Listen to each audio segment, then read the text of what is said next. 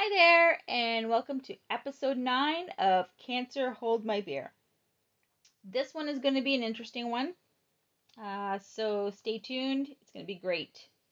Uh, so, we're going to start with our quote Her walk is like a shot of whiskey, neat and strong and full of purpose, and so many underestimate her punch. J.M. Storm. All right, so I'm going to give a little bit of a uh, history on my guest. Uh, her name is Lori, and she is my sister. So by the time that I was born, uh, she had already graduated high school and moved out of the house. And by the time that I was four, she had had her first baby, a little boy. And then from there, she had three more children. So she had four in all. Uh, she had a husband, uh, and, you know, doing the basic family stuff, working, coming home, cooking dinner, all that fun stuff, you know? As a kid, I remember she would take us to the beach, uh, and I remember what beach it was too. Was uh, Nepahwin Lake, so it was like that was our lake, and uh, it was a lot of fun. You know, just you know, hanging out with my sister, and we're having snacks and ice cream and French fries when they served French fries at the beach. Uh, you know what? That's the best. And then, of course, as we got older, and I got older and I got old enough to hit the clubs and everything, well, then we'd go to clubs with my other sister, uh, Pauline, uh, which unfortunately she's no longer with us. Uh, she passed away a few years ago, so yeah. But anyways, um, yeah. So it's like we'd hang out and you know go to the bars maybe like you know a couple of times you know here and there, and uh, we'd talk and stuff. And uh, then I moved to Toronto, and then uh, we kind of lost touch and stuff. And then I'd come home for visits, and you know I'd see her once in a while, but you know having a family of four kids and now they're teenagers and everything, you know, gets pretty heavy and chaotic and stuff like that. So, you know, it's kind of like, you know, her family was first, and that's just the type of person she is. She puts her family first and makes sure that everything, everyone's okay, and uh, just wants the best for everybody. So then, when I had moved back uh, to Sudbury uh, while I was pregnant, uh, you know, we talked a few times and stuff like that. And then uh, I had my baby and everything was good. And then, of course, you know, my life started to change and then I got married and stuff. So, I mean, now it was the flip side. So it's like now I'm taking care of my family and, you know, now my uh, relationship with my uh, siblings and stuff were um, just on hold because it's like I'm busy taking care of my family. But I mean, even though um, you know, we she had her family at one point, and then I had my family at the other point. Uh, you always manage to get back to um, you know, hanging out with your siblings and stuff. So it's it's nice, you know. It's like you know that they're always there, and uh, that they'll be there forever at some point, right? But it's like they'll never like uh, abandon you. So now, um, like a few years back, she opened her own shop. She has a pet grooming shop, and uh, that keeps her busy. And uh, she's doing really good, so that's awesome. Uh, now, uh, it was uh, September 2020 when um, I got the news, and uh, so now I'm gonna let her talk about her experience. Hello. Hello, can you hear me? Yes, I can. Perfect. This is great. All right, so everybody, this is Lorraine, Laurie, my sister. Yay! Yay. so she's here to tell her story about um, how cancer has affected her. So I'm going to start with uh, some questions, and uh, we'll just uh, talk and chat along the way. All Okay, right. you ready? Perfect. Yeah. Okay. So, question one uh, Describe what life before the diagnosis was like. Oh, well, it was a happy life. I mean, I found the love of my life 28 years ago, but I was on a fast pace. Life was just passing me by. The most important thing was work, work, work, work, work. Um, you know, just seeing my grandkids, stuff like that. But my focus was not on me, it was always on other people. Right. So that's pretty much that's how my life was. I mean, it, I came last, and that's not something that my family agreed with, but it's the way Right. I was raised by our mother. Yeah. We're all like that. Uh, yeah, she raises to think of ourselves last, not Yes. first. You know. yes. So I mean that that's I guess it runs in our family. So that's pretty much uh, you know. Um, I, I never really worried about my health because I always think of myself as super strong warrior. Nothing will break me, no matter what age I am. I work like a 20 year old and I'm 60, almost 65. So Right. that's, um, you know, and I never thought I would ever hit a wall. Yeah. Ever. That's how Yeah, it I- was before. And I, I think that was like totally like ingrained in us from our mother and our father. Oh my gosh. She worked. you know, that's exactly what they did, right? Mhm. They both both of them worked to the bone. I mean, mom raised all of us, and only when you were old enough did she go to work outside the home. Exactly. I remember when I was cleaning the bank. Yes. go with her. yeah, every night at the CIBC downtown. And Yeah, then earned when you were when you were old enough uh, that you can stay home, she started working um, at the school. Yes. cleaning the school. But she loved to clean. I mean, mom was OCD cleaning, and I think some of us from the girls on in our family are like that, and some of them aren't. Oh yes. I'm I'm one that is. So Okay. So uh so as far as work, um Mhm. what do you do?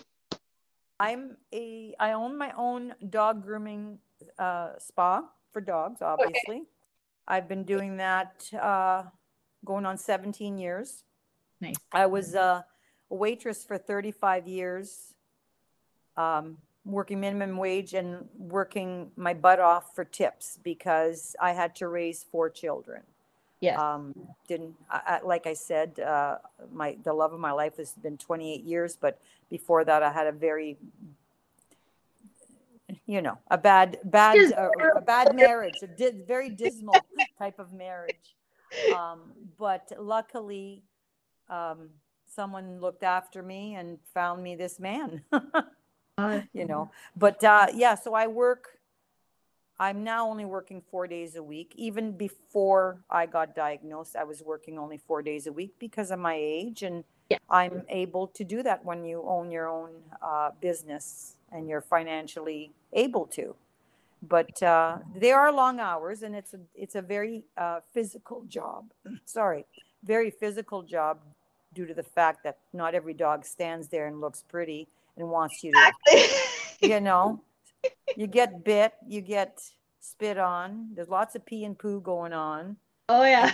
and anal glands expelled in front of you. Oh. So, fun but you know what? I wouldn't trade it for anything. oh, that's good. You know, yeah. So that's that's pretty much about me. Okay. So you're working, taking care of your family, taking Yeah. care of the love of your life and enjoying your life. Yeah. Now we're gonna get into uh, the part where you're about to get diagnosed. So Well, walk the- us through the- how it happened and how Okay. well, in May of 2020, May 3rd to be exact, I woke up at four in the morning. It woke me up. I could, I, I didn't know what was wrong with me. I felt like I was dying. I Mhm. couldn't stand up. Everything was like on an angle. I was nauseous. I thought I was having a stroke. Wow. I had to wake up my husband and he got me to the hospital. I really thought I was dying. I've Wow. never felt that in my life. And I went to the Emerge here in a little town of Espanola. And I was misdiagnosed. I was told I had vasovagal episode. Well, vasovagal is basically you pass out. I didn't pass out, and I explained that to them. But that's what they told me. They told me to go home and lay down for three days. I did that. Wasn't feeling good. I still was. I was fair. I was still. This is through the pandemic, so I was not working because groomers were not allowed to be working. exactly. Yeah. So finally, my doctor, I got a hold of my doctor, and uh, she said that sounds like a sinusitis that you Wow. because the this what I was describing, and that's what it was apparently because I was getting vertigo, severe, severe vertigo caused Wow. by the sin- sinusitis. So I got the medication, felt a little better, but it came back. It kept mm-hmm. coming back, and I never felt right. So that's when I said, I need to go get my physical. Now, to backtrack a little bit, I had missed my physical the year before, which Mhm. means I didn't go for my mammogram. Right. So when I went into the physical, my Mhm. doctor literally took my hand and slapped it. And Wow. she said, You missed your mammogram last year. And she said, You need to get on top of this. And I made her a promise when I get in the car, I will call the breast clinic and I will make the appointment, which I did. Yeah. So they then, because of the pandemic, they don't do them as close together. You have to spread them out. So I didn't get in until, let me think here. Um, I think it was, I had my appointment, I think, on August 21st, which I believe is a Friday. And, you know, my husband said, can I go? Do you want me to go with you? I said, no, no, no. Make me a list for Smiths and all the goodies and what you want me to pick up, and I'll get that done, and I'll I'll go for the mammogram before and get everything, all the errands done after. He says, okay. So I went. I come home. Everything's fine. Mhm. On Monday morning, that was a Friday. On Yeah. Monday morning at 9:30, I get a call from the breast clinic. We need to see you for more scans. Okay. And I'm thinking, okay, because they always warn you that they might call you for more scans. Yeah, But yeah. but in my case, they never had Wow. in all the years of going.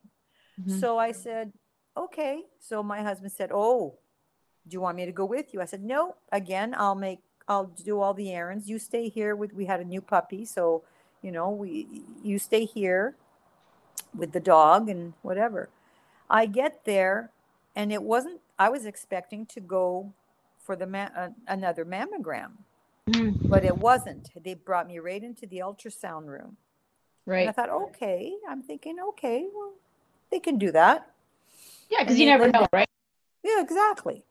So the girl was very kind and they're very good there. So she was chatting and then she went quiet. I remember distinctly her going quiet. And she stopped speaking. And I also noticed that she was only doing the ultrasound on my left breast. Oh wow. And I'm thinking, but see, I think to this day, I think my brain was trying to protect me Right. because I was, I'm, I knew, like I saw it happening in front of me, but she went, she went quiet, only doing one breast, and then she said, "Don't get dressed. The Oh, wow. radiologist, the, the radiologist is coming to see you." And I'm thinking, okay, why is he coming to see me? Jesus. So I'm sitting there. She goes, Don't get dressed. I'm sitting on this table, the ultrasound table, because she told me to sit up. He comes in and he says, I see you drove from Espanola. I'm Dr. So and so. He goes, I see mm. you drove from Espanola. did you do you have did you drive here by yourself? I said, well, yeah, it's only 45 minutes. I'm a big girl. you know, that's what I said to him. And he says, do you think you can get a ride home? And I looked at him and I said, Did something happen to my car in the parking lot? That's what that that's what came out of my mouth. And it's in hindsight, it's kind of funny because Yeah. again, I think my brain knew, Yeah. but it was not registering. Yeah. So he said no. And he took my hand and he said, I'm sorry to tell you, but you have breast cancer. I Oh, said, no. no. I don't. And I said, No, I don't. He said, Yes, you do. I oh. said, How do you know? You didn't do a biopsy. like I'm the doctor all of a sudden. You know? like, why would I say that to him? And he said, certain cancers, certain breast cancers are very distinctive in looks and shape, wow. and yours is right there. Huh. I went, oh, and I felt at that moment the floor falling from under me. Yeah. And I couldn't, I would never have stood up because I wouldn't have stood up. I would, I would have fallen over, I believe. Yeah. So he's, I said, oh my gosh. And he just patted me on the, on the shoulders and he said, we're going to do the biopsy right here, right now. No, first I asked him, when are we doing the biopsy? He said, in about 10 minutes. I said, oh my God, can I call my husband? He says, absolutely. He said, we've got to go and prepare everything. So he says, you just stay here, call your husband. And then came that phone call. And you know, Chantal, you know Yeah. that that moment that you have to say something to the person that your person. He's your Yeah. person Yeah. that loves you more than anything. You are his number one. So Yeah. I dialed the number, and he first thing he says, "Oh, you're already done. Are you at M&M's?" and, I, and I went, "Uh, uh, no. What's wrong? Um, uh, are you okay? Are you in an accident? "Uh, no. What's wrong? I'm still at the hospital. How come? Um, apparently I have breast cancer. Oh my god. And then I heard the phone drop. Oh my god. Like most people hear a mic drop, I heard the phone drop. Yeah. And I heard him, I heard him then um, take a deep breath. Yeah. And I knew how he felt at that moment. And Yeah. he said, I'll call Roxanne to pick you up. Don't Right. worry. Yeah. And from there, Roxanne picked me up. Yeah. Well, her husband drove my vehicle, her son drove hers, and Right. they drove me home. And he was waiting, my husband was waiting for me at the door. Mhm. And then 20 minutes later, the phone call came. And it was the hospital with an appointment for my surgeon six days later.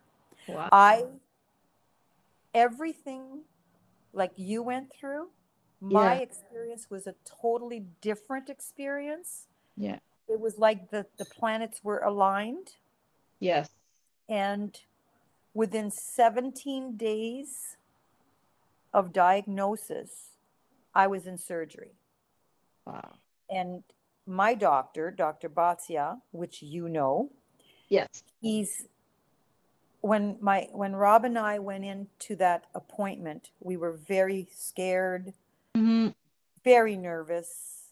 Um, but when we left the appointment, we felt like we won the lottery. Yeah. We actually did a happy dance behind our vehicle. Yes. That's he is an how- amazing doctor.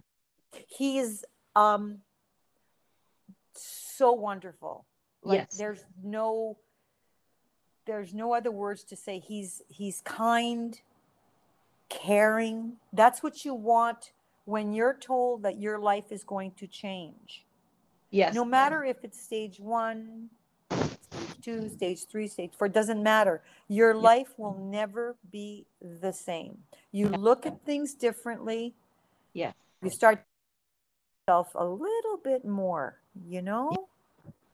whether you then you feel guilty doing that. you know? Yeah, like I still feel guilty too, because like I, I know what I've been through and I know what I'm Yeah. I still have to go through, but it's like Yeah. The guilt kind of goes away after it's like I just slap myself in the face and it's like, dude, this is your life. up. Yeah. Exactly. You are worth it. You are you're you know, and you don't want to hear people say, "Oh my god, I'm so sorry to hear that." It's not what you want to hear. You want to hear you got this. And I tell and I tell everybody my diagnosis was a blessing yes, because Yeah. A, I'm still here. that's right. B, I have now decided to live my life for Mhm. my purpose and not just to live it and not to survive through it. You you got It- it. You I'm going it. for it. hmm And you know, then came after the diagnosis came because he took the bio. He took four good chunks. He asked, "Can I take an extra couple of?" ch-" so I said, "Yeah," and it's it's not painful, but it's uncomfortable because you can feel It's weird. It's You can- so weird. Yeah, I know I had it taken out of my bum, but it's like, oh my god, know. it's like these little alien little spoon fingers, just you know, and you, yes, you don't feel it, but it's like you feel the tugging, and as you're seeing, you can feel the tugging, and it's like, oh my god, this is a horror movie I'm watching. like, and you're in the movie. yeah, exactly. I am the star. Well, actually, the right. was star, but, but it's i'm i'm a little weird. So mm-hmm. the ultrasound is right there. So they have to have it so they can see how because mine my tumor was pretty deep. Yeah, so i'm watching as they're doing it. Yeah, and then i'm going that's really weird. And then, it is. and then he shows me that he i can see my tumor. He, Wow, he yeah. it's it, it would look like a it looked like a hairy head Oh, It really? and it was bobbling. It was it was moving like with the wind, you know. oh, like really? Yeah, Oh, yeah. It was pretty. It was really. um It was intense. That's all I can say. yeah, no. then I qualified. Then they, then came the phone call after they did the biopsy. Then you're sitting on pins and needles to see what type of cancer you have, because there's so many different types of of like in your case of colon cancer. There's so many different types of breast Yeah. cancer, and you don't want to hear the word invasive no. because invasive means it's not where it's supposed to be. Yeah. And I remember that morning, again, I'm at work. The phone rings and it's my doctor because she had called me when she found out I had, like, she was told they know right away, my Yes. family doctor. And she said, Do you want to hear it from your, from Dr. Batia on your appointment next week? Or do you want to hear it from me? I said, Well, I have a relationship with you. So if you find out before my appointment, I would gladly hear it from you first so I can prepare myself what type of cancer it is. So she called me at my job and I'm so I went in my mm-hmm. lunchroom and I prepared myself and she said, I'm sorry to say, she goes, it's not the news we wanted to hear, but Right. it's invasive ductal carcinoma. Which Wow. means which means it should it's it's it should it's uh, cancer in the milk ducts, but Oh, mine wow. came, came out of the milk ducts. So it's it's going in going into my breast all over, right? Uh, So that was that was another hit in the gut. you right. know. So then I go she, she I only got those results the day before the appointment with the surgeon. And then like I said, he made us feel what he's going to do. You're going to be okay. He told me right from the get-go, you're going to be fine. Right. I can get this out. And he said, and he explained about um, uh, all all the pros and cons of taking the breast, not taking the breast, you know, Right. and stuff. So I chose a lim- lumpectomy. right. Like he explained, if you take the breast, I can't replace the breast. But if I can get the cancer out and all the margins are clear, you'll still have your breast. Yeah. And then he said, if you don't feel comfortable with that in a year from now, I will go back and take your breast. So that's the path we chose. And it was, I say we because my breast is my breast, Yes. but I feel like it's also my husband's breast. That- I don't mean that in a sexual way. No. I mean, I'm his person, right? Exactly. You're a So- team. Yeah. And the other thing is when you have somebody who who's by you through all of this, who stands by you. And I Yep. remember his first words for me when I walked in the house that day. He was waiting for me in the kitchen. And he first thing he did was hug me and he said, It's gonna be okay. Yeah. And breast or no breast, I'm not going anywhere. Oh, So that resonated with me, right? it's, So it's just yeah. unconditional. So love. then, yeah, and uh, you're right, unconditional love. So then I had to make another phone call to him and tell him that it's invasive ductal carcinoma. Now, we still don't know the stage because, again, some cancers, you don't know what stage it is until they remove the tumor. exactly. And, you know, they don't know. So then we have to wait for the surgery. So now he's devastated of this invasive ductal carcinoma. Yeah. And uh, then I get a phone call a few days later after the after the doctor's after the surgeon appointment. We get a phone call that um, on the 14th of September, I'm getting my tumor, my my cancer removed. They're taking Yeah. it out. Yeah. Nerve wracking, very quick. Didn't have time to think about it. And But I quick- chose Quick is good though. Quick, quick is good. oh yes and then came the surgery which was it was very it not that surgery was painful what was painful was where they took they took seven lymph nodes yes. and under the armpit which is very you wouldn't think it'd be that painful you can't even lift your arm no. so it was uh, it was very um it was a life it was a learning curve in my life It is. It's like you're starting all over again. yeah, and then I lucked out because then we get then we get the results of stage and grade, Mhm. and by now it's the Friday uh, it's the Friday before the Thanksgiving long weekend. So I had the surgery on the 14th of September. They finally get all the results, and Dr. Batsia's nurse chose to call me before the long weekend to give me some good news Yeah, that's awesome. And she didn't want me to ponder on this the whole long weekend. Exactly. So she said it's stage two, but grade one. And I said, okay. And I had done, of course, I did some Googling. Like Yes. you did. You know, you Yeah. Google. You shouldn't, but you did. And um, so she said, you would never have felt a lump for about two more years because grade one is very slow growing. And Right. where it was located was very deep. I would never have felt when I'm showering or anything for, and in two years, it probably without a mammogram or anything like that would probably been stage four.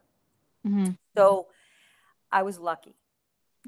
Yeah. So now we have to, now we know what it is. And then I get another phone call. I've got a now oncologist. Oncologist comes in to the picture. They, I qualified for a, it's called um, Octo, Oncotype DX test. They Okay. send your tumor to California. Okay.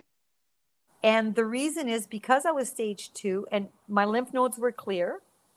That's good. But the, yeah, so that means no chemo, just radiation. Well, I say just radiation, radiation. Yeah. But she said just to hit, just to make sure we dot all the i's and cross all the t's. Let's you qual this particular cancer qualifies for this test, and it's done in California. So they sent my tumor for a nice holiday right. in California.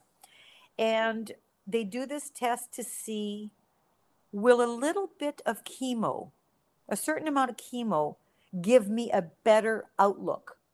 Right. And it came back, it wasn't going to make a difference. Okay. So that's, I don't need chemo. Yeah. So now, good. yeah. So now we're going to go and do the radiation. Then, and stars are aligned again. I qualify for what they called, um, hang on, I have to think of the name here. It is called hypo hypofractionated radiation. Okay. Now you know what your radiation looks like. You've been through it. Yes. Yeah. Um, it's like I needed 25 doses of radiation Okay. with a booster, right. but they did it in five days instead of 25 days.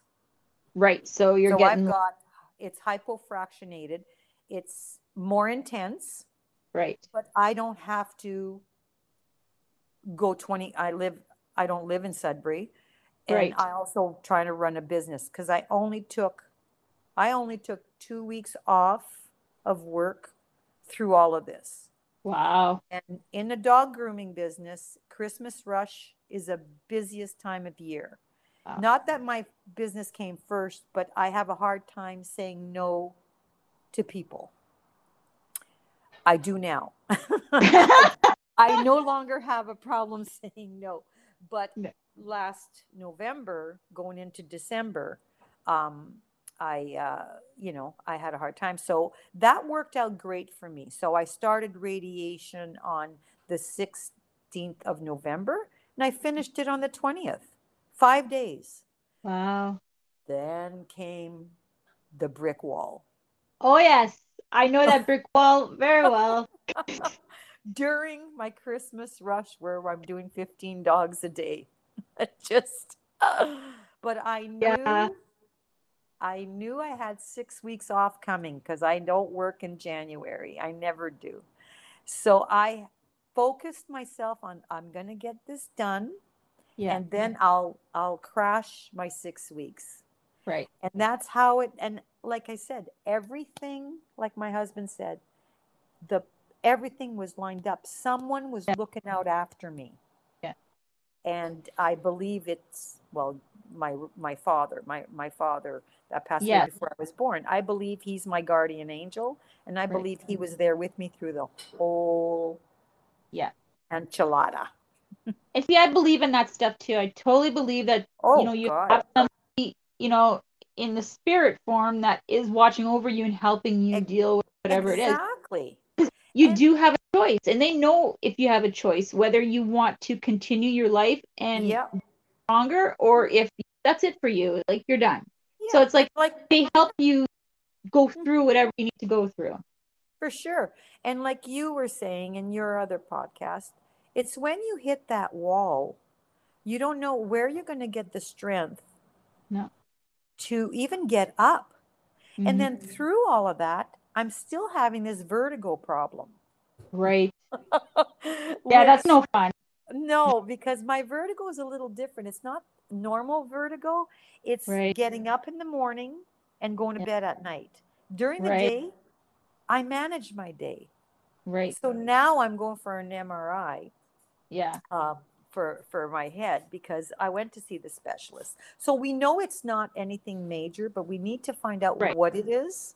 exactly. In order to treat it, and I can't be angry at May 3rd of last year when when I thought I was dying coming down the stairs because but for feeling like that that night and going to the hospital being misdiagnosed I would not have gone for my mammogram when I oh. did and they would not have found it.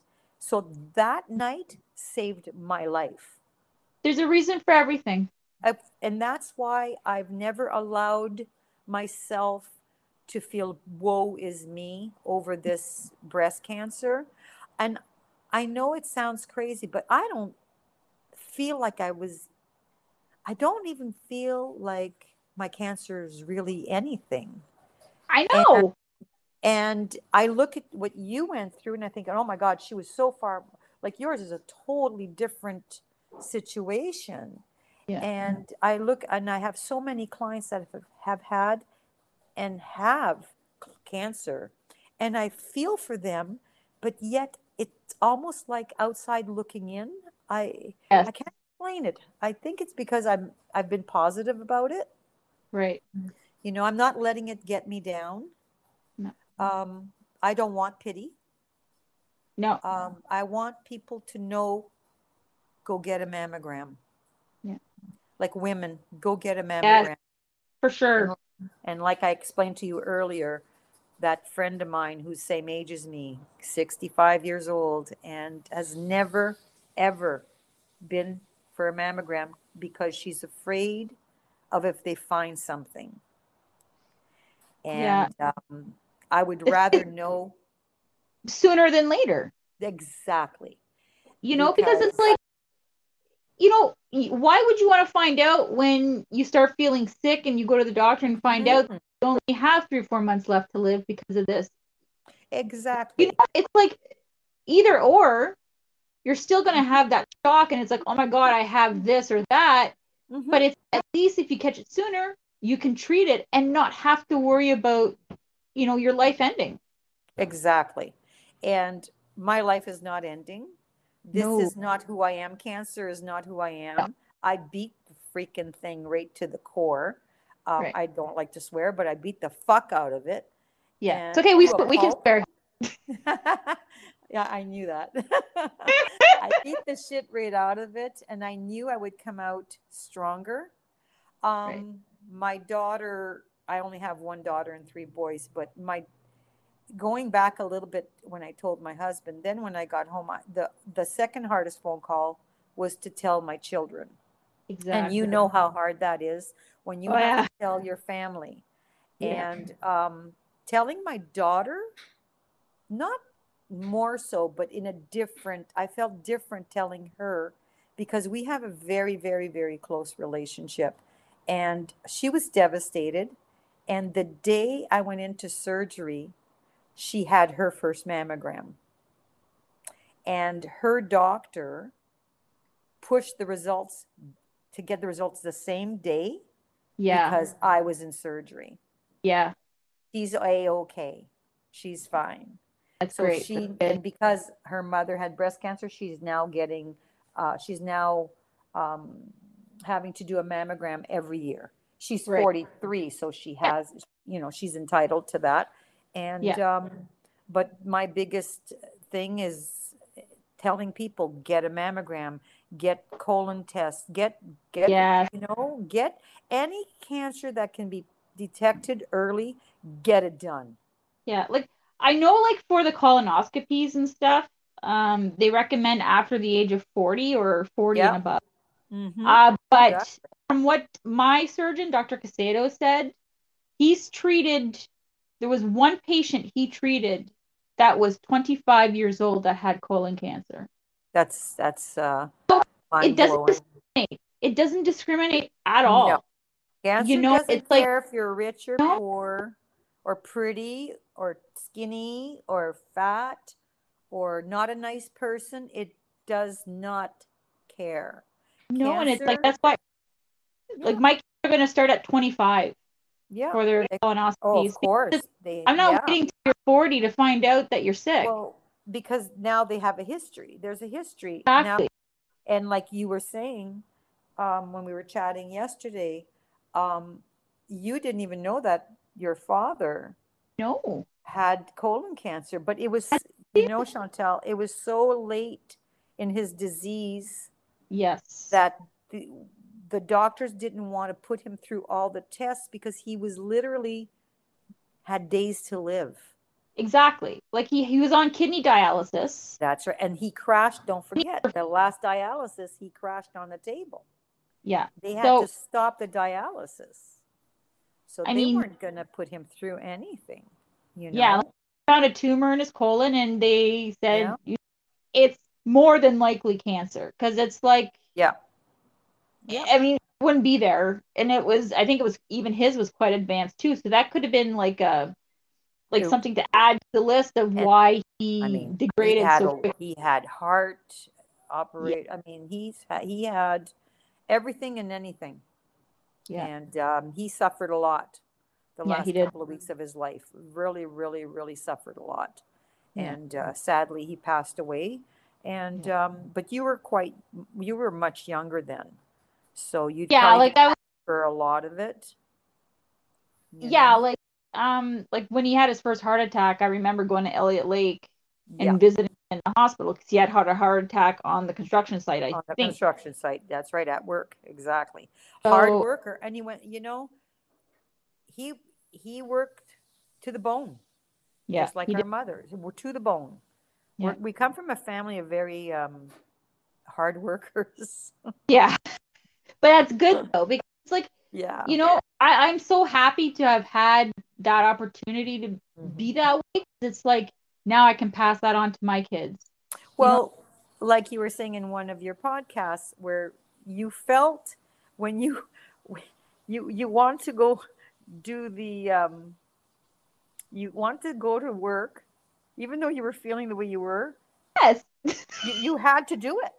Yeah. Well, I that's had how I felt with through. I'm going through radiation yeah. through the busiest, where you start at 7 a.m. and you don't get home till 10 p.m. Yeah. five days a week. I, even though I don't work Fridays during Christmas, I do. And getting home and literally not eating and crashing on on the couch at, or crashing in the bathtub because I'm so exhausted with this radiation, you know. And it Yeah. didn't hit me the first two days. It's after. Oh. It is. Oh, Oh yeah. oh, You Oh, feel great. and- it's like it's a Yeah. tease. and and then to this day, I still don't have my energy back. Right. um, and they tell me that that's normal yes, it is. because even though I feel my surgery was minor, it wasn't Right. apparently. No. Um, because again, I think I'm stronger than what I really am, and I push myself until I hit a wall, Yeah. and I think that again runs in our family. Yes. like recovery recovery from uh, radiation can take up to a year, maybe even Yeah. sometimes two years, depending. That's what they tell me. That's what my two oncologists keep telling me. And of course, I'm on I'm on tamoxifen, which I read up on it before getting it, before being able like before my doctor gave it to me. I knew that that's what they were going to give me, and I didn't like the side effects reading up on it. Right. But how Dr. Davidson and Dr. Batzia said, the the downside of not taking it hmm is worse than taking it Exactly. because so up to 10 years i'll probably have to take it now those Right. pills do drain me completely and i have to take it every day yes. and it kind of because my breast cancer was estrogen driven Right. which means i had too much estrogen in my body okay. And then I think back when I went into menopause. Now, when you go into your, you went into early menopause because of your uh, chemo, right? yes. Okay. When I went into natural menopause, not from anything like years ago, I Mhm. chose not to take any estrogen pills or I thank Right. God because Yes. here I am. I had too much estrogen in the first place. Right. So this pill keeps the estrogen away. Okay. It's like a blocker. okay. And if I, and one quick thing, a couple of weeks ago, my husband mentioned, I, you barely eat, you're never hungry, you're tired. And I, I was snappy. I was kind of raunchy that day. And I just said, well, I can stop taking the pill, get Right. hungry, you know, and lose weight because I'm not hungry, but I'm not losing any weight. I'm gaining weight. Right. So I can stop the pill, eat, lose weight, and have energy. But let's take a chance on. he didn't mean that the way it sounded. Is Right. just it's frustrating for him because he's my cook. So he makes me these wonderful meals, brings me lunch every day at work. Yeah. But he packs a lunch for a lumberjack. And how many times have I told him I can't eat that much? Yeah. like, I mean, you've got all kinds of sweets in there. You've got a sandwich. He should open a restaurant, a luncheon restaurant. He makes the bistro sandwiches. And Rob's- so I'm sure it's frustrating for him that I come home with half the lunch. more than half the lunch sometimes and make the meals i pick away at it and then i fall asleep on the couch Yeah. you know so i'm sure it's frustrating Yeah. but um, he's understanding is just Yeah. sometimes he you know it's a man he they say the wrong thing at the wrong time like your your your your the episode where you were talking about the dishwasher with Pat Yes. like learn how to do a dishwasher because it'll never be done right unless you do it yeah. But at the same No. time, like about like the how hungry we are, it's like Oh. It's like it's amazing how like the treatments, um, the cancer and all that, how it changes everything Oh. about you, and that's including eating. It's, it's like the taste of it's the most simplest thing, but it's like you know, there's some things that they don't taste the same anymore. no Or the texture is really weird. yeah Or it's it won't go down. Like it's well, like I, used to love French fries. Used to absolutely Yeah. love French fries. But when I was on chemo, I had a French fry and it was I felt like I was eating dirt. Well, don't forget, Chantel, when you get, I don't know about the chemo, except for this very mild dose of chemo I take every day. But um, when you're on radiation, like you were saying, you're cooking yourself. Yeah. So that is bound to affect your sense of taste, your appetite. Yeah. And you would think that I would lose weight with this cancer. I, did, I gained weight. Mind you, this is through the pandemic Yes. where I sat at home for three and a half months because I couldn't go to work, you know, and uh, we watched more Netflix and um, programs that anybody should ever do in their lifetime. We did that for three and a half months because we didn't, we're seniors, so we didn't want to go anywhere. We're Right. afraid, right? And uh, vaccinations come, and um, one good thing about having cancer is they, they fast track you through your vaccinations. Mhm. So then you feel more secure, right? Right. Because you're afraid that you'll catch anything from anyone. Right. No, exactly. Like I'm Mm. lucky I didn't catch anything. I'm not I'm not vaccinated at all. Because you have a Um, different situation, though. Exactly. So it's like I don't want to risk because of like my current situation with That's right. um, nodules in my lungs that are inflamed. you don't want to do that. No, no, Exactly. no. This is like a respiratory disease, so I don't want to put a respiratory disease purposely into my body and like No. things like out of whack. So I'd rather just kind of stick with what I've got right now. That's right. Exactly. Until they find out what um, Exactly. everything is and how it's going and what they're what the plan's going to be. You don't want to hinder on anything that No. might make you sicker, you know. But um, yeah, cancer's not fun. But you know what? There's No. some good things that come out of it.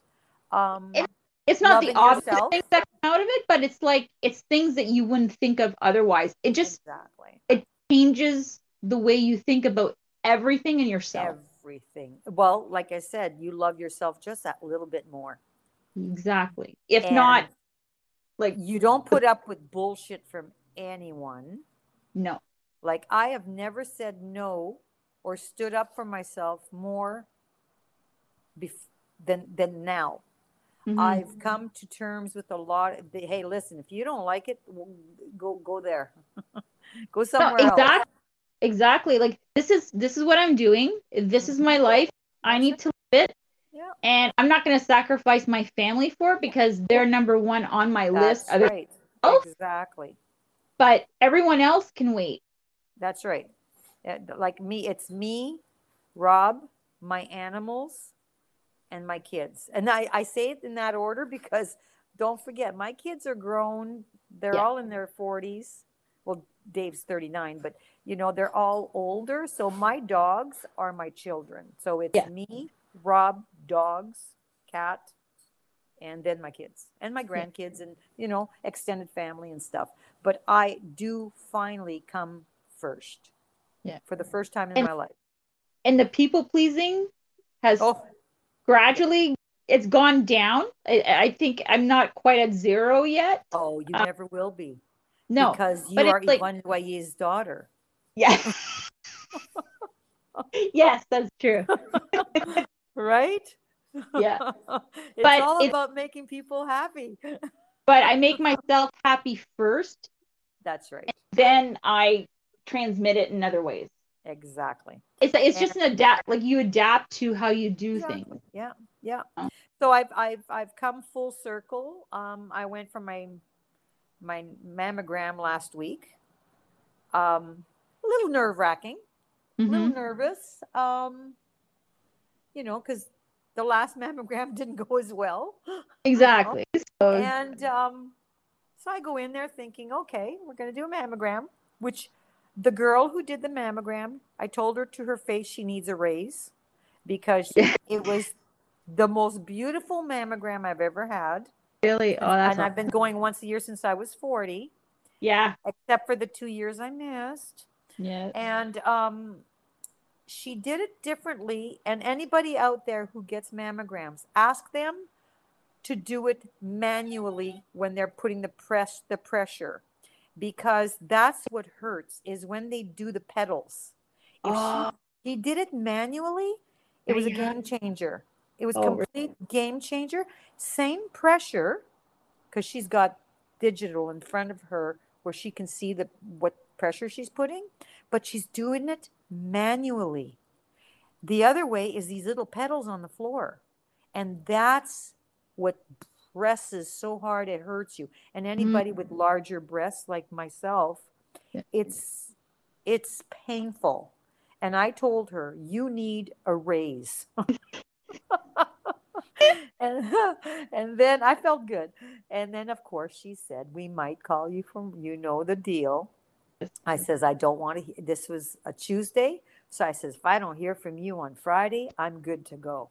Yeah. Because the last time it was done on a Friday and on Monday morning I was called in. So I Yeah. know how fast it can be. yeah. Then they brought me into an ultrasound. They even did an ultrasound because I Oh. had cancer. And Yeah. the, then the words came. I'm going to see, see the radiologist. And it was just so the radiologist can read the ultrasound. Right. And then she came back and said, everything's good. Oh, that's awesome. So I'm good. I'm good. And then now I go and see Dr. Batia um, in September Nice. um, for my my yearly with him. Yeah. And um, so the, did they order you like with me they ordered like the specific blood work to like measure like disease in the body and all like the antibodies and stuff. you mean through the surgeon? You mean? Well, like for me, because all my aftercare is done through my family doctor. Oh yeah, So, yeah, yeah, yeah. there's No, like did all big- that. Yes, yes. Okay, so it's like I had the like it's an extended kind of blood work. So Right. when if it's from the family doctor, they have to do it on a separate form. It's not like a regular. Um, well, I'm actually they haven't done that yet because I'm actually due for my yearly physical in September. oh, okay. So when I go, more than likely that's probably what they're going to do. I know that I have to do some blood work.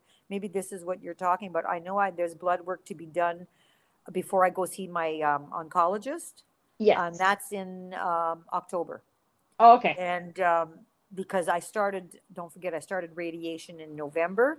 So Right. in mid October, I go see Dr. Davidson, and um, there's blood work to be done for that. Right. So that's probably what you're you're speaking about there. But yeah, uh, yeah I'm on top of everything, Yeah. and uh, I'm on top of the world, actually. That's good. Good. Now I'm gonna backtrack a bit. Yep.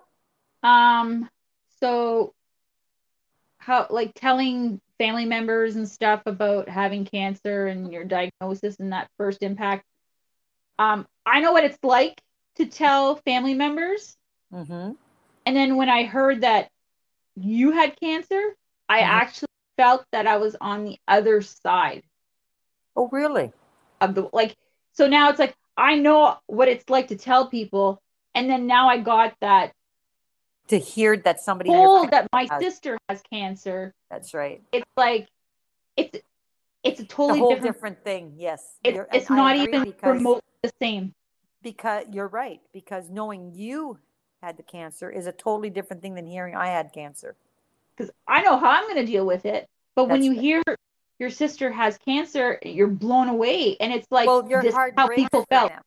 Your heart But- breaks for them, right? Exactly. And it's I I felt exactly how people I was telling felt. That's right. And you see, So and like, when you were saying telling family, I think telling my daughter was uh, it was really traumatic. Yeah. Telling my boys was a different level because Yeah. a they're men. Yeah. And it was it was I'm not gonna lie, it was difficult. Then comes because this is our second like Rob and I, it's our we were previously married before both of us, right? So his children are like my stepkids. Then I have to contact my stepdaughter. Thank God she is, um, she works with cancer patients. Right. Okay. So she was a godsend because she, she came to see me a couple of days before going to see Dr. Batzia for my appointment. She had me write down certain questions. She, because she she deals with cancer every day, right? So she knows what to ask. So I had a list typed up for Dr. Batzia. So telling her was one thing. Telling my stepson and his wife was a, a different way. Every dealing with people differently, I guess I should say, because yeah, telling your husband, relationships. Yeah, different relation, exactly. Um, and um, there's been a lot of, and then of course, close friends, clients coming in, and the the the love I felt from a lot, from most of them, um, was overwhelming actually. Because don't forget, I do have almost 450 clients, so um, having that much care given to you, how Mhm. are you doing? You know, it al- it's almost overwhelming Mhm. where you don't want to talk about like I'm done, I, am fine, I'm fine, I'm fine. But then there's also that 10% that I'm going for radiation. I have to move your those 5 days instead of 25 days. Those 5 days. I have to move your dog to a different time Right. in the afternoon because I have radiation in the morning. And don't forget, I have to drive to Sudbury, Yeah. come back, and then go to work. Yeah. I still worked those five Yeah. days.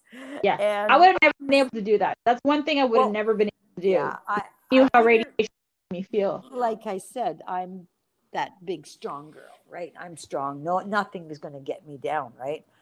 And then you get a client saying, "Well, I can't. I, I don't want to move my appointment." I said, "Well, I don't want to have cancer." That's how I said it. yeah. Oh, I forgot you have you had cancer. That's right.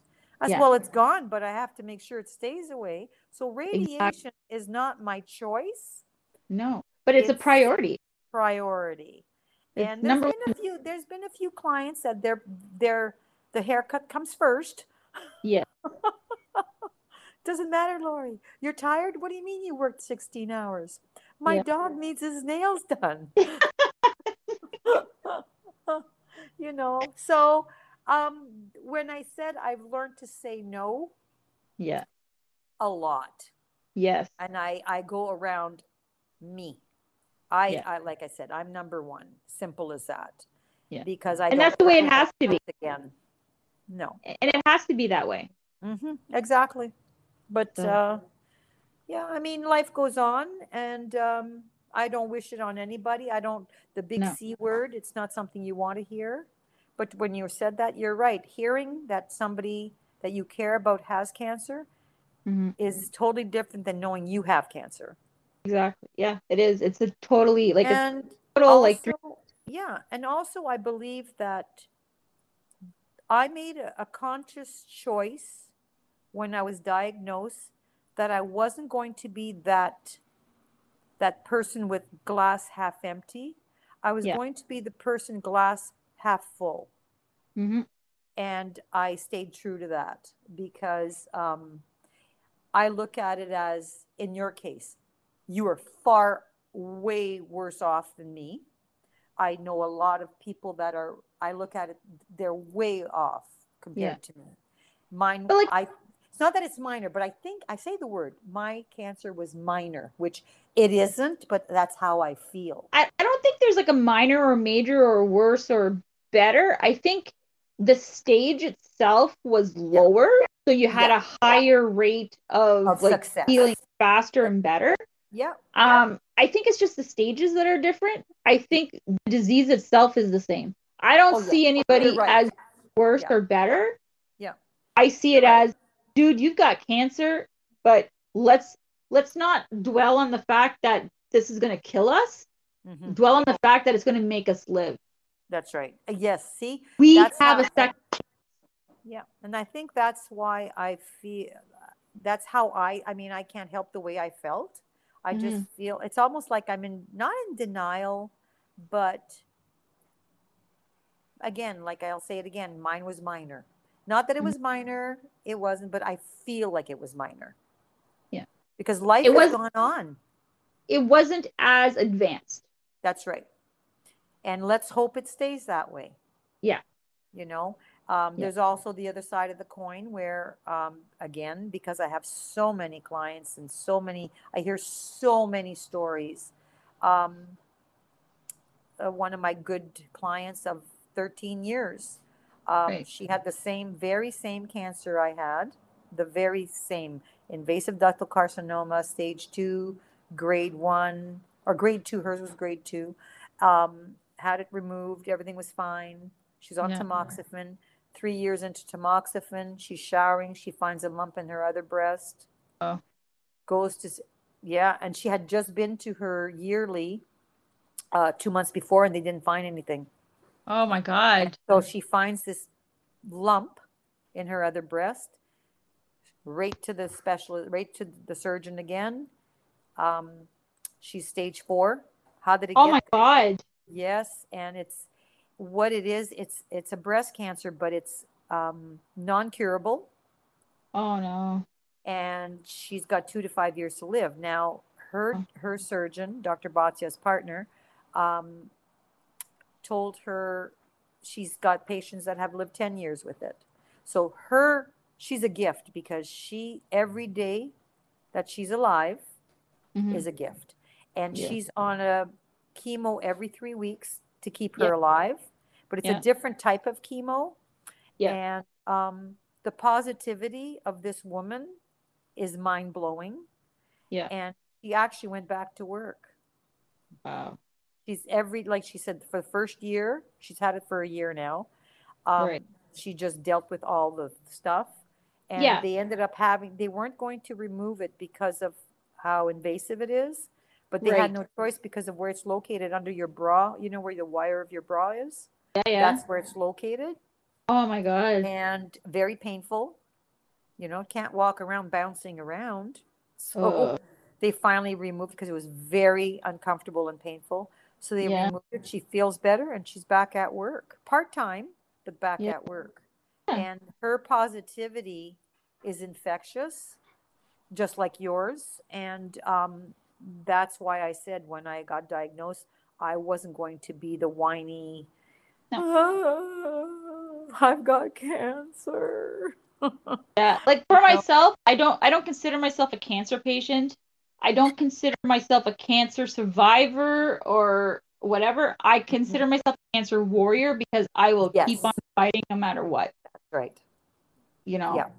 And that's why ass, you- man. I'm Kick cancer warrior. right out of it. Yeah. Kick the shit right out of the damn It doesn't even have it doesn't stand a chance. Yeah, women are strong. That's all I can say. Women, in general, uh, we we we focus, I think, differently than men, and Yeah. um, and again, like I said, I I'm just I don't realize I do realize I'm getting older, but my body knows it's getting older. My brain doesn't want to accept it. Mm. so I just so I try to act like I'm 20 and working like a 20 year old, right? But um and this, But there's this nothing wrong with that. There's absolutely nothing wrong with that because I think when you start uh, realizing how old you are and you start acting that way, that's when you start to lose the motivation to yes. do things. Well, that's right. That's why I took I, I was supposed to retire this December. But the pandemic hit Mhm. and I chose I person it was my personal choice to work one extra year Right. um, till December 2022. And I'll be 66 then. And I've been working since I was 14 and a half years old. So I think I put in my time. and don't forget, Chantal, at one point when I was married to you know who, I did work three jobs to support my children. yes, I remember that. jobs, 80 hours a week to support because I didn't I didn't have the um I didn't get child support. No, you can't get you can't blood uh, draw blood from a stone no. you know and money doesn't grow on trees so i had to step up put my big girl panties on and zip Yeah. up my boots and go and get jobs Yeah. to support my four children so and then i met rob uh, in 90 early 94 and uh, life changed from there you know And it's been wonderful since. Oh well there are days Well, yeah, you know, I know those days, he doesn't have a dishwasher to fill, so he's okay. but they're good men. yes, they are, and you, you, you. I'm happy that you finally found the per, your person that's right for you. Oh yeah, he's he's perfect in almost And everywhere. This will this, and you guys are pretty new in your well, not new in your relationship. I mean, five six years now, but. This can scare away your situation. My that can scare away uh, men. Of you know? course. you know and i one quick story i had a client years ago that had a double mastectomy Mhm. uh, years like i'm talking maybe 13 14 years ago she's now passed away but um, her husband left her because she had no breasts Oh my god. Mm-hmm. and that's why backtracking a little bit when i came in the house the day of diagnosis rob said breast or no breast i'm not going anywhere Right. because he knew that story Yeah. and or whether he remembered or not i don't know but that was in the back it's not that it was in the back of my mind but i'm thinking what my husband's not going to want to look at me Because a- that's that that's it's part of you being a woman. That's right we're told we're told as women that our breasts But are even very as important Even if it wasn't like if a man wasn't involved with me, it's still that's part of me. That's it's part of my body and I'm a woman. yeah like, i'm a woman I'm What proud to be who? I am. what makes a woman is the breast what man doesn't look at your breasts Oh, when you're oh. walking down the street. I mean, breasts, it's not that they're important, but they seem to be very important to men. Yeah. But it's you like know? And, um, you know, I've never been one to flaunt my breasts, but then it was there came there then came that time where when you were talking in your last podcast about um that that how everything shriveled up and everything, right? Yeah. oh yeah. My well, hot that's dog. another part of a hot dog vagina, the, our, our vaginas are very, they're a big part of our of our married life. Well, yes. And then, and then you were talking, you and Pat were talking about his side of it, where he was afraid to hurt you. That resonated with me because when my surgery was over, my husband was afraid to touch me. He Yeah. did not want to hurt me. That then shows again Yeah. that that strength of the love, right? Yeah. That he felt for me and or feels for me some days. Yeah. but um yeah, so when I heard you and Pat talking, um it reminded me of the way Rob is because that's the extent of love where she comes first and just do your job, shut your mouth and Yeah. let her take her little fit. Yeah. Over a dishwasher. Or the like- fact that he drank all the whiskey. Yeah. Well, that I, I can't forgive him for that. But but anyways, like there was like when when I went for my surgery, I had to do all like the pre-op preparation stuff, right? Right. So I had one appointment where I had to go see the ostomy nurse, and she was explaining to me how the ostomy would work and stuff like that. And like the whole like you know how men view us kind of thing, it that kind of uh relates to this too because she asked me a question. She's like, "How does your husband feel about this?" Oh, okay. I'm like, "What do you mean? What does he feel about it? Does it honestly? Does it really matter?" It does. Because I don't have a choice. That's right. Like, well, you'd be surprised about how many people, whether they're male or female, the spouse of the person who is going to undergo this, hmm how they absolutely refuse to want to have that in their life. Really? Well, see, like I like I mentioned, that client of mine whose husband walked away from her. Yeah. You know, And I was I was blown away because I'm like, how do you do that to somebody that you love? For God's sakes, they have cancer. yeah. Some people aren't. Um, Like, They don't that- have a well, choice. that's when narcissism, sociopath, um, narcissism more than anything, when they only think of themselves, like narcissists, what their thing is, they think of themselves. So if their wife or reverse, their husband has cancer, it's not, oh my God, how's it going to, I'm going to lose this person I love. It's, how's that going to affect me? That's how they think. How's my life going to be? How's That's this going right. to I Are we gonna- oh, I'm not going to deal with that. And You know? it's like, but I couldn't believe my ears. I'm like, yeah. people this to somebody that they uh, say they love. So Mhm. I didn't even talk to Pat about this as far as like asking him, well, how do you feel if I have an ostomy bag? You know, Yeah. no. One, I shouldn't have to. Well, And Chantal, I, I'm going to tell you, I have a client that has a bag, and she's Mhm. had it since she she's uh 50 something years old, 55, I think, and Mhm. she's had it since she was in her late 20s. Right. Okay. And I asked her bluntly one day, years ago, I asked her, I says, how does, because she's single, okay? Her husband died and she's, she, she's got a lot of boyfriends, to say the least. So I says, how does that affect you? She Yeah. says, I've had the best sex of my life since I've had it. Yeah. I said, seriously? She goes, yep. She goes, some men can't accept it, like you were saying. She goes, but you know, then you throw them to the curb. And, And exactly that's and that's exactly what I told the ostomy nurse. I said if he's not happy with it, he's getting kicked to the fucking curb. that's right. Because this is my, this is my life. This is I'm doing this so I can live. And if he doesn't Well- accept, too bad and- for him. And you've you've been very, very, very lucky because not everybody's as lucky as you to have a person like Pat, right? Oh, So I mean, count your blessings and keep them in your heart because Oh yeah. I, I know what I've got. I know what the man I have.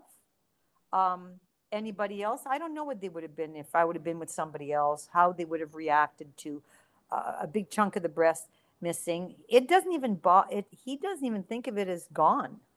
No. You know, and it doesn't look because I have large breasts, so it doesn't look.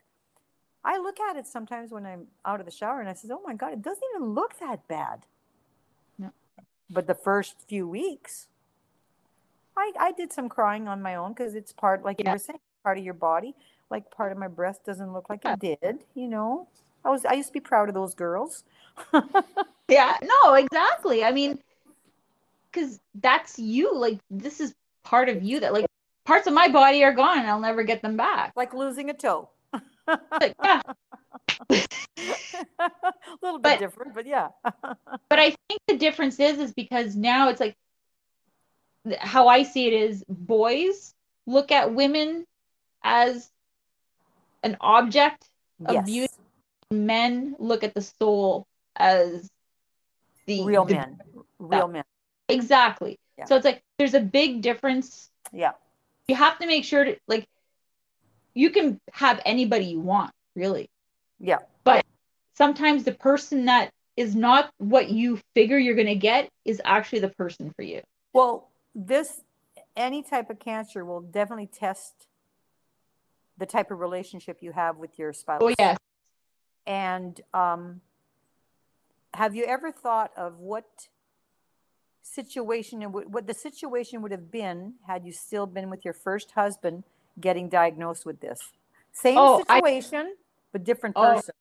oh no i wouldn't have even survived Now, see, same here, because you you know what he was like. And had I been with him instead of Rob, still married to him, he'd be that guy I was just telling. Mhm. oh, you you've got this, you he'd be out the door. Yeah. You know? So there's a reason why things happen in our life and you just have to take them as lesson lessons learned. Yeah. Um and uh, you need to you need to take every day as a gift Mhm. whether you want to or not. Hey, you know what? You woke up in the morning, whether it's in a bad mood or a good oh, mood, oh yeah. you woke up. Yeah. And like I said, the, the the morning I have a very difficult time. That's like when I said I had no energy. I'm the type for most of my adult life. I only need about six hours, maybe six hours of sleep is all I really need. Right. I'd get up, go to bed at two in the morning, get up at six. You know what I mean? Get up at seven. I'm good to go. Yeah. That's my life. And then on weekends, I'd sleep till nine. Right. Well, since this, I try to stay up, but I fall asleep on the couch. But if I go to bed at 10 o'clock at night, Rob thinks there's something wrong with me because why am I in bed? Yeah. he goes to bed early. And Right. I'll get up at seven, Mhm. from 10 to seven, and I still feel like I haven't slept. Right. And I'm good for the day. I manage because it's a very physical job. But I'm drained. I hit that wall by about seven o'clock at night. And th- again, we were talking, it, it's, it takes a long time for the body to replenish itself because it's healing from the surgery, it's healing from radiation being cooked from the inside out. Uh, I'm at almost two years since my radiation. Let's say a little bit more. than half. Mhm. Let me tell you, it does get better. It does eh? Because I'm telling you, it's going. We're our August, September, October. I'm at nine months. Yeah. So And, give um, about another six to eight months, and you're gonna start feeling. Well, that's it. Six to eight months. Wow. Okay. I'm. I get I get up like I wake up at four o'clock in the morning. Oh God, I can't wait for that. I roll out of bed at about four thirty, quarter to five on my gym day, and then at about six o'clock is when I start like actually. Is that I don't go to the gym Like Right. on gym days. I'm at the gym five thirty. Good for you. Know what? You when you say warrior, that that word is said so easily, but you are the true meaning of that word. Because what I mean, everything that you're still going through, Yeah. and you're lacing those roller skates back up, Mm-hmm. going back. And you know, when I, I don't know if you knew this because you're so much younger than I am, but when I was a teenager, I was a roller. Still there? Yeah, I'm still here. Can you hear me? Hello? Hello? Oh, hang on. Can you hear me? Yeah, I think it shut off on its own.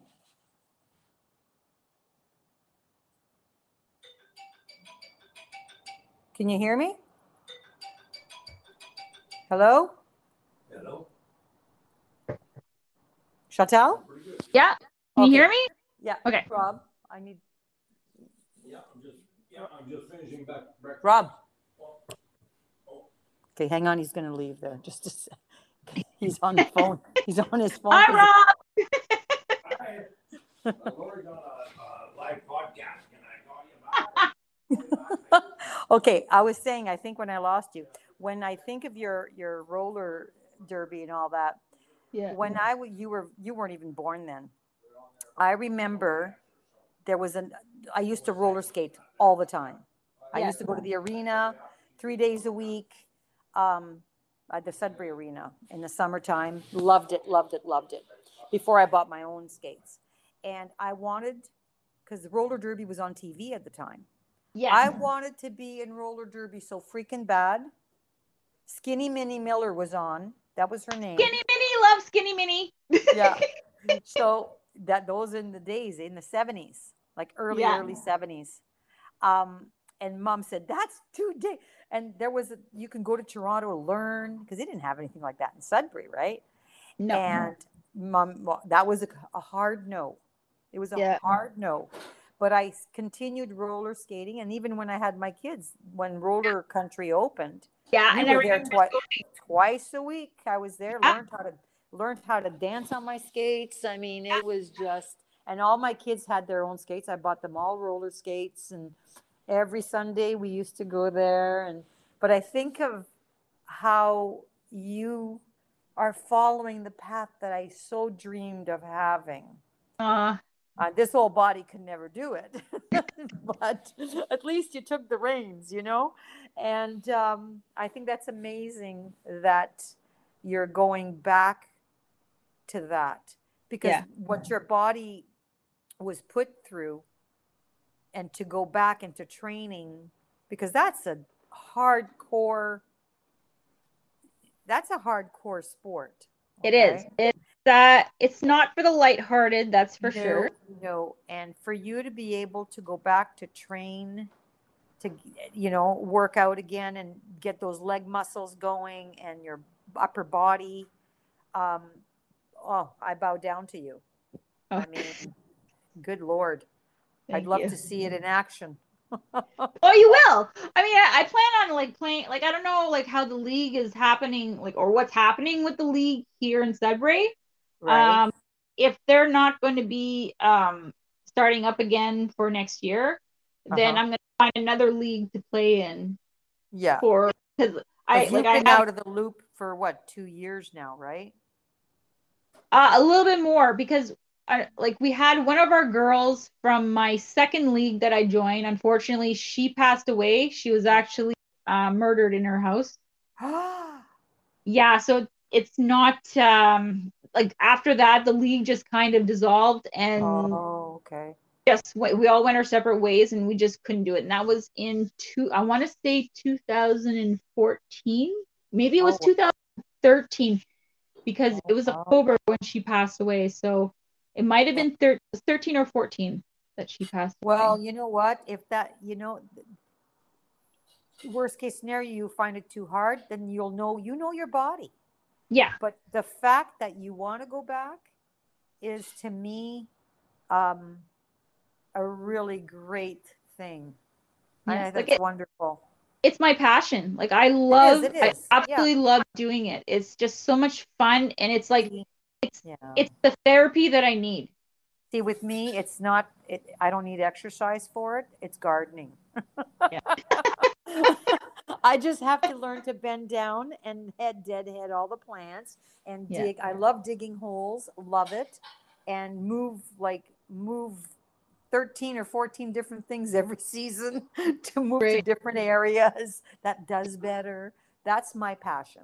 Yeah. Is I can spend hours in a garden, just hours Mm-hmm. just love it like not vegetable gardens just um Flower flower, garden. garden i just love my two gardens i love it you know but everybody has their thing that keeps them focused and uh, that's yours and this is mine and i don't need to Yeah. go and for it I started a whole campaign for it too, so hopefully it takes off and uh well good for I- you yeah i saw yeah. that on your facebook that's Yeah. amazing if people want to go back to it because i mean you you, you know you're um, a shining light and they see that it's possible anything's possible right it's um it's all in what you want like if there's Mm-hmm. something like desperately that you want to follow and you don't think you can whether you're sick or not just Mhm. do it Right. take yourself out of your comfort zone and just go do it and i think that's the problem people have if they're in a they're in a comfortable space yeah and they don't like they don't like change no and, But it's risk. uncomfortable emotionally for them to do something that they're not used to doing Yeah. um but once they do it they go oh that's not so bad you know it could be you only to me you only fail if you don't try That's right. Exactly. And like you were saying earlier, it changed what, what you went through, what I went through, and uh, anybody else with cancer. Um, you're, what's the worst case scenario? You, like you said, you fail, you fail, but you see life in a whole new perspective. So many unopened doors yet to open. You know what Exactly. I mean? So to yeah, start following what you want to do, you may not end up doing exactly what you're going to plan on do, but you Yep. may discover something else along the road. exactly. It's a, it's, a, it's a total path of rediscovery. So Yeah. Take advantage of it. Take advantage of Well, you every. know, you know, mom, mom was one of those people who was afraid of change. yes. She was. she remember when she, when Mark had to go find her a VCR, and it wasn't the oh same. Oh my God, yes. VCR, because it didn't have the same buttons. Yeah. She was completely lost. She was so frustrated. She, I can't learn this. This doesn't have the same buttons. Yeah, oh yeah. She wanted the ex- But they don't make that. They technology changes. Just oh god, I, I think I miss her so much. It's not even funny. But uh, yeah. So I mean, some people can't handle change, and she was one of them in many ways. Didn't like to change anything in her house. Don't move that off the counter. Oh my god. Don't move that spoon. Little things, eh? You think of the little things after the person's gone. Yeah. But uh, yeah, so there you go. That's our story, and we're sticking to it. So before we go, Mhm. um, any words of advice other than what we've talked about, um, like earlier there? Yeah, early uh, detection. Any, any other things that you can Um, think of that would help? I think no matter what, don't put your head in the sand. It's more important, like we said, that. But if you do get a diagnosis, no matter what diagnosis, take a deep breath and one day at a time, one step at a time, a moment at a time. And don't be afraid to lean on anyone mm-hmm. because most well all your family and most of your friends will be there for you. And that's about the best advice that i could give because god i don't believe god gives you more than you can handle. Exactly. right? And i don't know if this was a test. I don't believe in tests. I believe that we're on this earth for a reason. I always wondered why i was here because as you know my story i i mean i barely made it here my dad died nine months less a day before i was born Right. so i i always wondered as a child why i was here Mhm. and i still question why but i think it's because i i'm here to make people happy and make dogs look pretty if that makes any sense i mean yeah, that's a i'm joking about it but i think i am here to give life to my kids my grandkids Mhm. my future great grandchildren you know but uh, yeah that's about the best advice i can give somebody is take a deep breath Yeah. and i can't say don't panic because you will Oh yeah. a step at a time one moment at a time Yeah. and don't overload your brain with googling no, Doctor because it's never good No.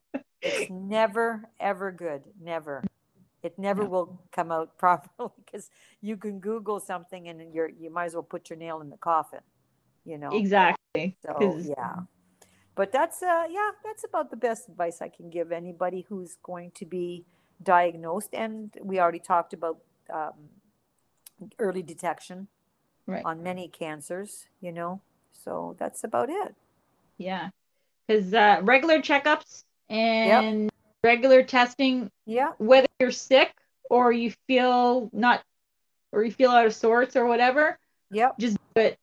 You know what? Like I tell people, I'm like, you know what? Having something the size of a garden hose shoved up your butt not fun and, you know, having something go through your intestines like a snake is not the most enjoyable experience. And I don't recommend it as a first date, but it's better than having a tumor and having it removed and having your whole body resectioned and That's put back together and But- then having to go through chemo and radiation. Yeah. and people I'd have- rather have a colonoscopy personally. and and I think that's why I'm glad you're doing this podcast and spreading the news because um, people are afraid of what if, what if. Mhm. But you need to be proactive Yeah. In trying not to get where you are Yeah, or you don't where you've been where you've been. you don't want your what ifs to become what That's the fuck. Yeah, that's right. And that's why I try to tell, like I said, that one friend of mine, well, the client of mine who's same age as me, she's just, but I can't talk. She, it just won't resonate with her. She's just so afraid to find out anything. Well, then if you wait too long, there's nothing they can do, right? Exactly. Or it, or, or they can, but it won't be the same outcome as mine. Exactly. And like I said, I take it a day at a time. Yeah. And every day I do what I feel like doing. And if Yeah. people don't like what I'm doing, then, you know, go fuck yourself. No, exactly. Exactly. this is about this it. is your life and you have to live it the way Right. that you need to live it. And it's not about just want anymore. It's there's certain things you need to do. And That's right. Yeah. And like I said, uh, people will do what they want to do. And um, all you can do on that side is spread the word, word and um, you're doing a great job of that. oh, thank you. You know, as long and the more people that hear it will then Mhm. share it. Yeah. Once share, well, you know how sharing goes, Yeah. Uh, especially on on on certain uh, like Facebook and all that. The whole world will know. Sharing is caring. That's all. What teddy bear was that? Not a cartoon. As a Care Bear, I think it's a Care Bear, I think, isn't it? Uh, Sharing is caring. There Sharing- you go. Bearing. Well, it's been a slice. Yeah, it has. I loved it. Yeah, longer Yeah. than we expected. Oh, it's all good. People can Yeah. pause it, listen to it Ed- whenever. Edit, edit Rob out. when he got his phone when he got his phone call. oh, that's funny. But uh, yeah, so um, yeah, and I'm I'm anxious to hear the rest of all your podcasts. I don't know how long you're going to do it for, but uh, Um, keep up the after this work. one, after this one, I have five more, and oh, then that's I'm amazing. there's season two next year. That's am- well, yeah, because there's so much more, right? Yeah, because it's But um, I'm taking a break because I have other projects that I'm working on, right, yeah, so I need Good to you. those projects uh, some time. So, You- there's only so many hours in a day. And well, exactly. and I, need and the sleep. dishwasher has to be loaded so Uh, that one made me laugh I, that's like the first episode made me cry Yeah, but the last one was a totally different energy yeah, because it made me laugh seeing Yeah. it through his eyes and but the first one the frustration you felt and made it it i was crying. I mean i just couldn't help but cry you know? Yeah. i just wanted to go and hug that girl who was in that emergency room. Yeah. you know? But uh, yeah so just keep up the good work and we will talk to you soon and uh, Great. we'll go for lunch when uh, when i feel safe enough to go in restaurants. All right, and you as well. All right, all right. All right. Thank you. You're welcome thank you Have a great day. you too bye bye Bye. Well, that was a blast. I loved every minute of it. It was so much fun.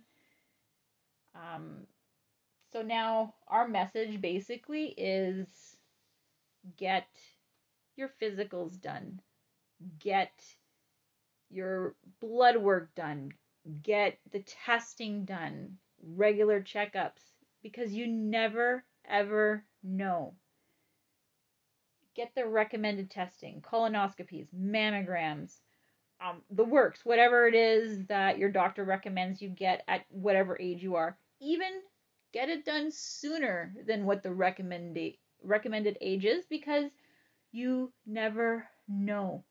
Unfortunately, what's happening now is what I'm seeing is the younger generation, so like, you know, our children, so our children between the ages of like 20 to 30 don't aren't thinking about this kind of stuff because it's almost like they have this um this mindset of well, you know, I'm too busy or, you know, I don't want to or I don't have to. I'm fine. I'm not sick, but you don't know. You absolutely have no idea. So like, you know, sometimes when you wake up in the morning you feel like shit and it's like, ah, well, you know, but if you constantly feel like shit and you're still telling yourself, oh, it's because I'm working too hard or whatever, it may not be that. So that's why your regular physicals are important. Go to the doctor. Keep up with your health. You know what? Colonoscopies are not fun, but having an ass tumor is not fun either. Uh, mammogram is far from being fun. They flatten your boob like a fucking pancake, let me tell you, and it hurts. No, not fun. But having a tumor in your breast and having it removed is way worse. Having the chemo is a lot worse. Having the radiation is a lot worse. And when it ends, it doesn't end. You're done radiation, you're done chemo, you are not done with all the after effects. It takes years for that to go away.